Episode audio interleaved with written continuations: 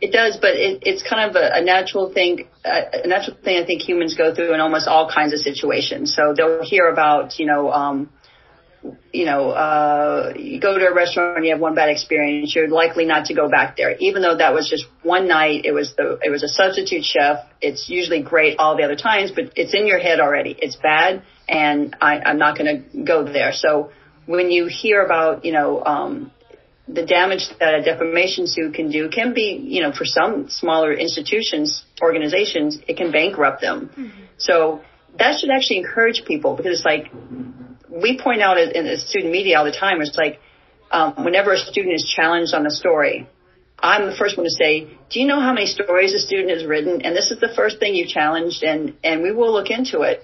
But to say that, that this was careless, you're ignoring the 59 other stories she did that were completely accurate without error, and fixating on this. So we have to always kind of, again, that balancing act of mistakes happen in every field, from, your doctors to your mechanic.